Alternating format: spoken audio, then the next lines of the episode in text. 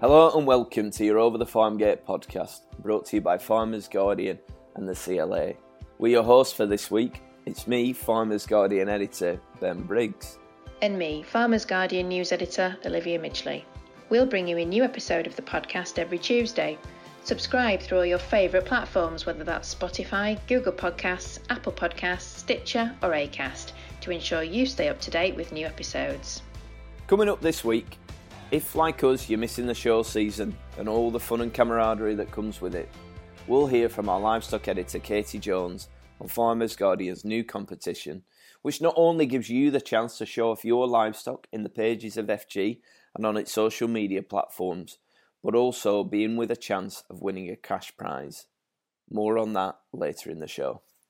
But first, and for regular listeners of the show, you'll have heard us talking about drought and the impact this year's weather could have on farmers and growers across the board. Well, this week we're looking at water policy in more depth. What does the government need to do to help agriculture manage its water better? And what can we learn from our neighbours overseas? Well, Jez Fredenburgh has been finding out. You're still ploughing on, and so are we.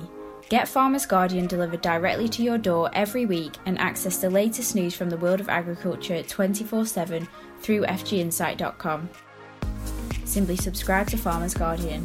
Check out our latest deals at FGInsight.com forward slash subscriptions today.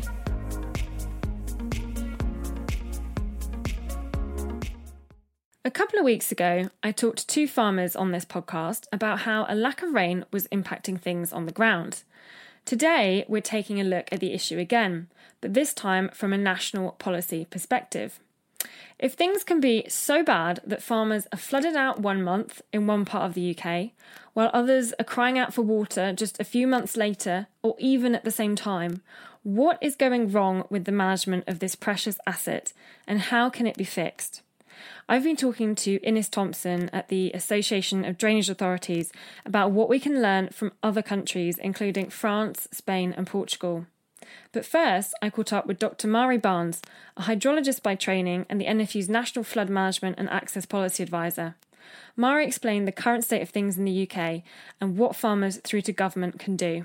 Mari, how water secure are we in the UK and what level of shift will we need to make a small water secure? So, across the UK, we have a massive difference with our water security. So, if you just take England, for example, we have um, surpluses in the north and quite extreme deficits in the south and the southeast. The problem that we have is that when we have too much water, it's what do we do with it? And when we don't have enough, it's how can we how can we move that surplus to those areas of deficit? Now, there's so many different contending things are in play when we think about water infrastructure, our own water security, and the main thing is is policy. There's so many different policies just now that we're kind of relying on making some massive, ambitious and innovative statements. There's the uh, national infrastructure statement that we're expecting. There's DEFRA's water policy statement, the flood and coastal erosion risk management strategy, and we've got the water resources document that was published just the other week. So there's so many different contending things that all rely upon the treasury for a budget. They rely upon skilled engineers to find a solution. But we, we have enough water here and as a country and as a nation, but we need to just be clever about how we transport it. Now, there's a lot of talk about pipelines, like a pipeline from northwest to southeast. You know, that's a fair idea, but the costs involved with that are pretty substantial. But what we do have uh, in our environment as it currently stands and in the countryside and going through our towns and cities are pipelines. They're just called rivers and canals and ditches and drainage channels. And it's how can we utilize what we've already got rather than looking for massive capital spend on on infrastructure, but not ruling that out all these different policies and statements and strategies and frameworks, all these sorts of things, would you say that they're joined up? Do they sort of make sense in terms of what we actually need and, like you say, what we, the kind of resources that we have? No, there's that's what's lacking is a joint up way of thinking. You know, we use this term quite a lot in farming. It's a silo way of thinking, and that sums up our UK water management to a T. We're not joining all these together and saying, well, how can we work together to overcome our water management problems? So, if we're thinking about extreme flooding to then prolonged periods of dry weather, these are things that we should be able to manage and we can manage if we get the policy right. And I think what that requires is an integrated water management strategy. Now, the NFU start has realised this and we kind of started our thinking on this last year. It was almost a year. I think it was a year tomorrow that Wainfleet breach happened, where we saw those Chinook helicopters dropping in tons and tons of aggregate into an earth flood defence to shore it up because it had breached. Now, whilst that was happening, the drainage boards in the area, as as they have done for decades, was pumping out 8 million cubic metres of fresh water into the North Sea over that two week period. Now, at the same mm. time, 53 miles away as the crow flies, a group of Norfolk farmers were meeting with the Environment Agency and lawyers to discuss abstraction licenses because their businesses were going under because they didn't have enough water, they didn't have access to water. And that's what sparked our enthusiasm, but also this just blatant need to join up our thinking of this as a sector, but also as as a nation. So from government through to those operational bodies and farmers. We need to join up our way of thinking. Yeah, it's a kind of a, a bit of a nut situation, isn't it, it is, to be honest? Yeah. I mean, I, you know, I, I feel like scientists have been banging on about climate change and the uh, increased extreme weather events for decades and decades now. I mean, would it be fair to say that the UK government has been pretty complacent as far as water goes up until now? 100%. Climate scientists for the last three decades, if not more, have been saying we need to prepare for this, we need to change now, we need eh, infrastructure in place to safeguard our homes, to protect our livelihoods, and that includes agricultural land. But nothing has happened. And I'd say it wasn't until last year that you know the, the government put out a statement last January that said 2019 is the year of green action. And the NFU's response to that was, well, what about blue action? What about green blue action? Because mm. water is just as important as every other factor of climate change. And we're holding it as high as a regard as our net zero ambition. It was in our general election manifesto. And if, if we've had that much of a U turn, then government needs to do the same. And yes, we're starting to hear small little cheeps from Westminster that suggest that they're going to be looking into a water strategy that does join up the risks. So, uh, floods and droughts, but it's just not happening quick enough because we are already experiencing this extreme weather. So, let, let's start at the farm scale. And obviously, every single farm is different and unique. But what can individual farmers do on their land to protect against the two extremes of flooding and drought? There's loads of different things that you can do. Um, and I think it's easy for us to say, oh, government should do this, government should do that. But we need to lead from the front on this and say, look, this is what we're doing. Come on, pull your socks up and do the same. So it could be from small things like rainwater harvesters on barns. It could be water butts on small buildings as well. And that sounds pretty small, but you can get some really sophisticated uh, rainwater harvesting systems that you can then feed into your trickle irrigation. Or that's from a water resources perspective. Or you could also, for looking at ensuring that you've got water um, availability, you could think about irrigation ponds as something that could potentially be low cost. But there's barriers to this, and there's a lot of regulatory barriers. And that's something that we're trying to work with the Environment Agency to help overcome. And then, if you think about it from a flooding perspective, so you know, one extreme to another, at the flood risk level, we could improve our on farm risk. We could look at where buildings are. We could look at where we're going to build buildings in the future and make sure that they are perhaps a little bit higher up or have a higher freeboard height. You could look at reducing your runoff across fields by building little earth bunds that can kind of contain the water and stop it from travelling downstream across the land. You could also look into other nature based flood activities, and they can be really simple things from making sure your drains are cleared out or diverting a drain to a soggy part of your field that doesn't really produce much, um, but then you're protecting fields downstream, or you could the the impact of that can be big enough that it can actually reduce the peak downstream for communities. So you could team up with communities in in developing a flood alleviation scheme. So there's there's a lot of different things that you can do at farm level. Um, some of them just sound really simple. They could be make sure that you don't leave machinery next to a river. We saw that in February. A lot of machinery was washed away because it was so close to the river, and the, the high flows picked up and moved it. But that that these are losses that you can avoid and I think it's just small steps like that can help to improve your business resilience. You, you just outlined some measures that won't cost much money, but there are obviously measures that would cost quite a lot of money. For example, building a, a reservoir. So mm. things like that, you know, I feel at the moment we seem to, as a nation, we seem to be putting the financial onus to manage water often onto the farmer.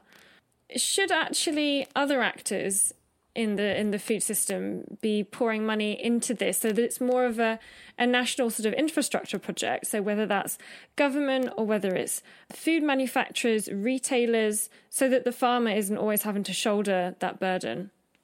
Yeah so reservoir is a good example because it's something that's so big and it's not just capital costs it's the impact it can have on the farm business going forward the redu- reduction in productivity and these types of things that have to be considered, but also the value of the land going forward, you know, if it's to change hands or, or anything like that. That kind of scale isn't something that any farmer needs to consider on his own. These are things that we can do in partnership. So it could be working with a water company or teaming up with Natural England or a local flood alleviation group. You know, there's a lot of different people that are kind of looking for potential solutions so you, I don't think you'd have to go very far to look at somebody that can help you out, but I would sure wouldn't want to shoulder those kind of burdens. And there's a lot of regulations that you have to adhere to when it's that kind of scale. So maybe less reservoir and more irrigation pond, small scale is better for for farmers to think of. But we, we do need some some big infrastructure changes going forward to to help reduce our risk. Just wanted to touch on coastal areas, Mari. What is happening there? I know that the the east coast, for example, is pretty unprotected, and we've obviously got some very very important agricultural land along the east coast. Yeah, absolutely. So coastal flooding is the most destructive flooding that we experience as a country. The salinity in the, the well, the saline water increases the salinity of the soil depending on how long it's on the land. So, what that means is that land can be out of production for up to nine years after a flood event, a coastal flood event. So, it's really important that we utilise and make the most of the flood, the coastal flood defences that we have. But we have neglected our coastal flood defences for the last half century easily. There's currently two parts of the east coast, the eastern coastline that's protected. One is Wrangle Seabank, which recently was raised due to partnership funding and farmers donating material and land in kind. And the other is London from the Thames Barrier. When I say protected, I'm looking at uh, climate change scenarios. So if we're thinking of sea level rise, we're thinking of potential storm surges and the risk of high rainfall events merging these three things together, we create something that we call the perfect storm. And that's when you get the devastating flood events. We had breaches of the eastern seawall back in 2013, some of which still hasn't been repaired. But we just have lost the sight of that. We've lost the vision of what those sea defences actually protect, and that is some of the most agricultural land in England. Now, currently, as it stands, the Environment Agency's long term investment scenarios, which were published last year, suggested that we needed £1.1 billion a year to maintain our flood defences against current risk, so not considering climate change. And the budget this year, back in March, which seems an age away, but wasn't actually that long ago, was fantastic. And it, it was a, big uh, increase, but still not enough. Not enough when you think about the Environment Agency's own investment scenario suggesting what we actually need. What would you like the UK to look like in terms of its infrastructure and policies and systems around water management? If we think back first, we haven't done much water infrastructure wise since the 70s. The last big dam that we built was around the, late 70s. Um, for a reservoir for drinking water. We've also not really done any thinking of transporting of water for, as a resource since since the 70s as well, when the Denver complex was built in the Fens. And so now we need to think along those lines. You know, we we have in our history and in our past, we've done some amazing engineering work that's allowed us to farm the land that we regard so highly today. Some of the best agricultural land in the UK is only there because engineers drained it. Now, that was in the 1600s, and we that land is just as important now as they saw it had the potential to be back then. But going forward, not much maybe on the large scale is going to change in the next five years because policy takes a while. We're pretty delayed with the goings on in Westminster just now, and I don't see things moving that quickly. But what we can do is start to take those smaller scale steps that will help alleviate the pressure in the short term. So, irrigation ponds, like I said, looking at nature based solutions for protecting your business but also risk management authorities also have a responsibility to ensure that we have a reduced level of risk when it comes to flooding or drought. So we need to be working really closely with them and making sure that we kind of protect our assets, which is our agricultural land, and our ability to produce food and ornamentals going forward. What would you hope things could be like in, say, 10 years' time, 15 years' time, when hopefully policies are in place?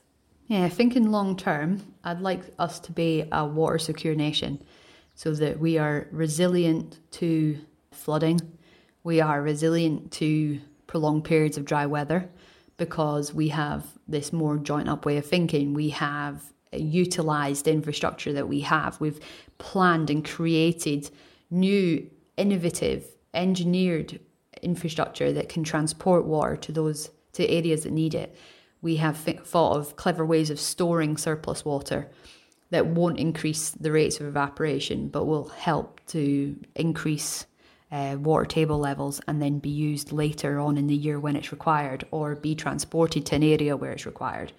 That's how I see us in 10 to 15 years. Know, if we have a massive shake up now and we have this policy, if this policy works and if they think ambitiously enough into it, then we have the potential to do this. And to be honest, we are already experiencing climate change. We have a lot of predicted models out there of what we can expect.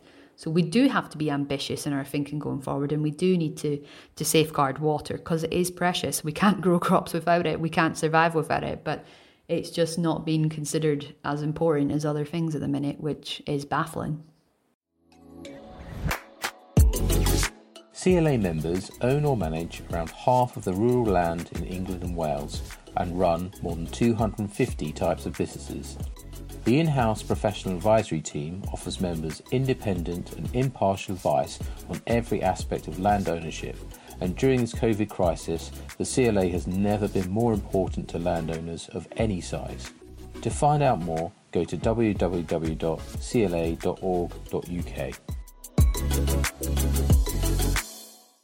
That was Dr. Mari Barnes at the NFU. Now, our next guest explains what we can learn from other countries about water management. My name is Innes Thomson, and I'm the Chief Executive of ADA, which is the Association of Drainage Authorities. And ADA is effectively a membership organisation that represents the interests of all those uh, that manage uh, water levels, flood risk management across England, Wales, and in fact Scotland and Northern Ireland as well. I, I know that ADA is also a member of the EU Water Management Association, which pools research and understanding about water management issues across Europe. You've got three really good examples, Innes, of other countries in Europe that are doing interesting things with their water management. I will talk through two examples in France, I think, which are very useful to consider. One is the, the River Durance, which is in the southern Alps. Other example I will use is also uh, a Mediterranean destined river, which is the River Hérault, which is over near Béziers and uh, Montpellier. And both of those rivers, the reason I mention those rivers is that they take water effectively from quite mountainous and uh, water plentiful areas, or generally water plentiful areas, into areas of really uh, difficult water supply at certain times of year, particularly over the summer seasons in the Mediterranean basin. The challenges there are that you have quite a lot of high value agricultural production in these areas. You also have increasingly significant environmental pressures on the rivers during the summer period, losing their flows. And the example there is that it is absolutely essential for all users to be sitting around the table and coming to pragmatic and practical solutions between all those users about what and who uh, gets certain proportions of water uh, to keep everything uh, in running order. The Durance is a particularly interesting example. For those that know the Durance, it is uh, heavily used for uh, nuclear power production and therefore requires large quantities of cooling water for these particular stations. And the energy sector is working very closely with the agricultural sector in the Durance to make sure that neither one nor the other is disadvantaged. And what it is certainly forcing both sectors to do is to think about the efficiency of how they use the water that they need for each of their activities. Now, mo- moving on to, I think Spain and Portugal are interesting examples, aren't they? Because they're obviously both very dry, um, very dry southern European countries, but Spain in particular has a very large agricultural sector that that the UK relies on a lot in terms of fruit and vegetables. What is happening there? Because th- those two countries have taken quite an interesting approach and quite a forward thinking approach, haven't they? I think one of the first things I would say is that we are still here in the United Kingdom, we still operate to what I would call a reactive approach to natural events. So, whether it is a flood or a drought, we tend to sort of see it coming and then react to it if you go down to Spain, you're quite right to say that the Spanish, and in fact the Portuguese as well, do this. They have got a proactive approach, particularly to water management. Uh, and what I mean by that is that because they are a sort of semi arid and obviously they've got Mediterranean basin weather to enjoy, but also to contend with. They take a five year planning horizon on making sure that they've got enough water supply to be able to manage their agricultural needs and, of course, their water supply needs to the population over a five year period. And they plan around that five year cycle so that they've got that buffer of water supply for the five years. And a really good example, Jez, is an example just immediately upstream of the city of Cordoba in southern Spain, where the San Rafael Reservoir is a reservoir that has got just that capacity to stock five years' worth of water supply for the immediate area and all the agricultural needs around it. And the clever bit is that the reservoir itself produces electricity when there is surplus water, but equally, when there is not enough water, it is close enough to the main river that they reverse the flow of the, or they take the river flow and pump the river when it has got excess water up into the reservoir. So they've got a balanced approach of being able to either use water for energy supply when they've got too much, or take water, for example, in the winter period, out of the local river, which is quite a sizable river, uh, and pump it into the reservoir to top the reservoir up during the winter.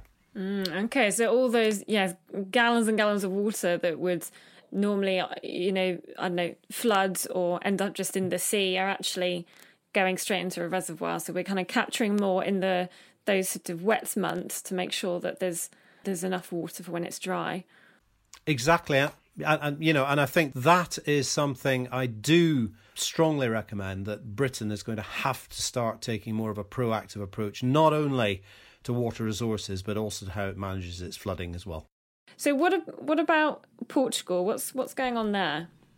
Now then, Portugal has been largely led by another phenomenon which has been significantly increasing energy costs uh, in Portugal. Traditionally, a lot of water again was in, in the flatland areas, and I'm going to use the example of the River Tagus estuary, uh, and in particularly um, the section uh, slightly further upstream from Lisbon near Salvaterra, where there is effectively an offtake from the Tagus River, uh, which takes water into a very, very fertile area of land, which is used for high production horticultural crops in general, tomatoes and the like. And traditionally, there has been uh, relatively free pumping uh, to take that water onto the various fields, but the energy costs have have have uh, a energy costs have made that prohibitive, but b the authorities have also been putting restrictions on the amount of water taken off the River Tagus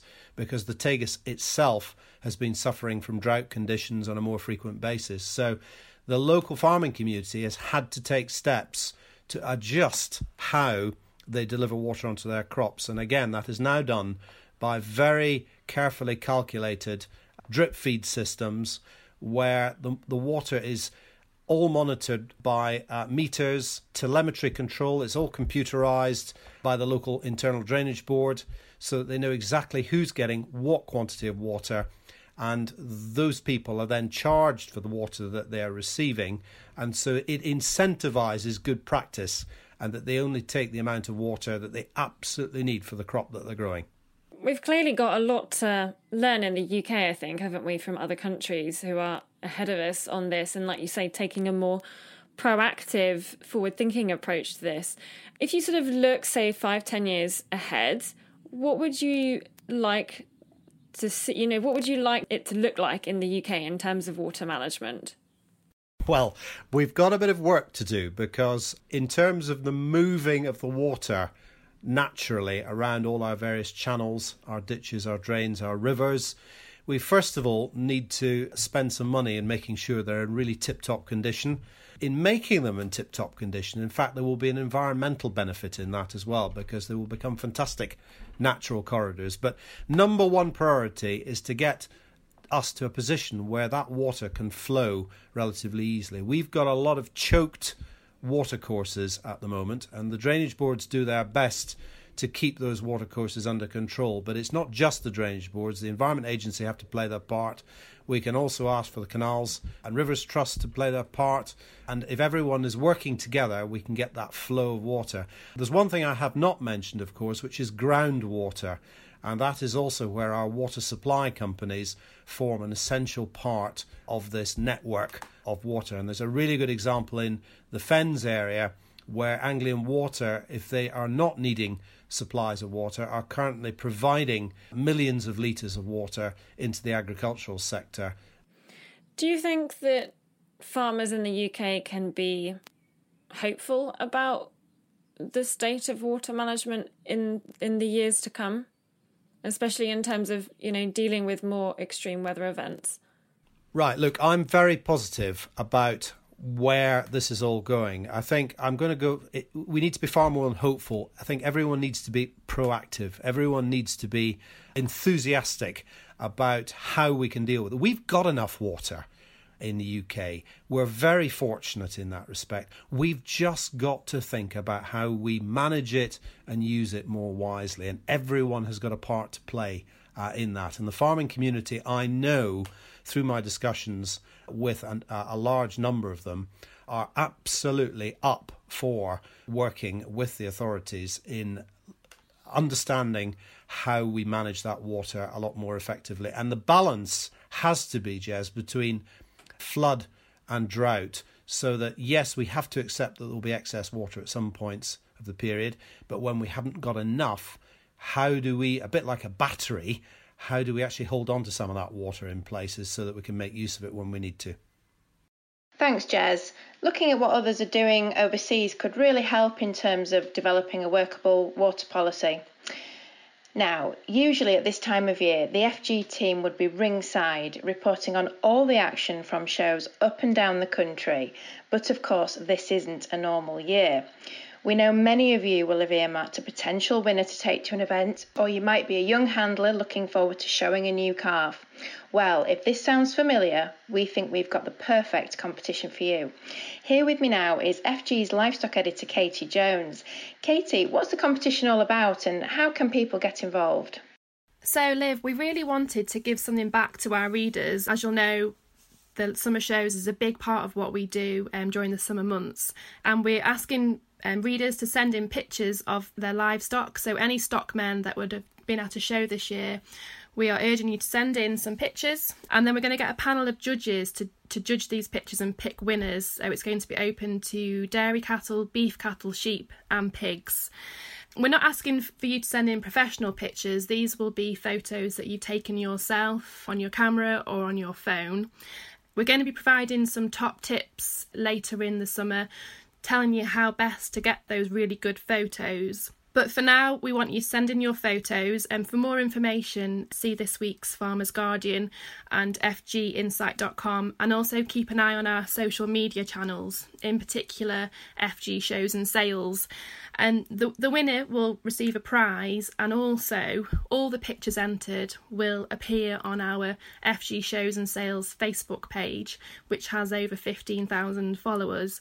And the winning pictures will be printed in Farmers Guardian, so it's a really good shop window for you to showcase your stock this year. Oh, that sounds great, and it and it's you know as you say, shows really are a, a shop window to agriculture, aren't they? And and people are really going to miss them this year, aren't they? Yeah, and and we'll miss them. The reporters that would have been up and down the country this year, we will will really miss them. We'll, we'll miss seeing all those friendly faces. Shows are a great time to catch up with people, to do business, and you know next year, hopefully 2021, will be a great year for shows. And I know there's a lot of show organisers that are putting in plans in place now to make sure that next year their shows are bigger and better than ever. But in the meantime, we really want you to get involved with this. So it's it should be a great competition, and we're looking forward to seeing lots of great pictures. I know I'm really looking forward to seeing those pictures of the stock that we know are produced to such a high standard year in, year out. It's poignant that we do this podcast in what would have been the Royal Highland Show week, and which is one of the biggest and best shows in the UK. But I'm sure all the shows and all the show committees are planning to be back in 2021 and coming back stronger. You can find more information about how to enter the competition on the FG Shows and Sales Facebook page and also at fginsight.com forward slash shows. Well, that's it for this week. Thank you for joining us. Don't forget to subscribe on your favourite podcast platform to keep notified of all the new episodes of Over the Farm Gate. We'll be back, as ever, next Tuesday. But from us at Farmers Guardian and the team at the CLA, thank you for listening. We hope you stay safe and well. Goodbye for now.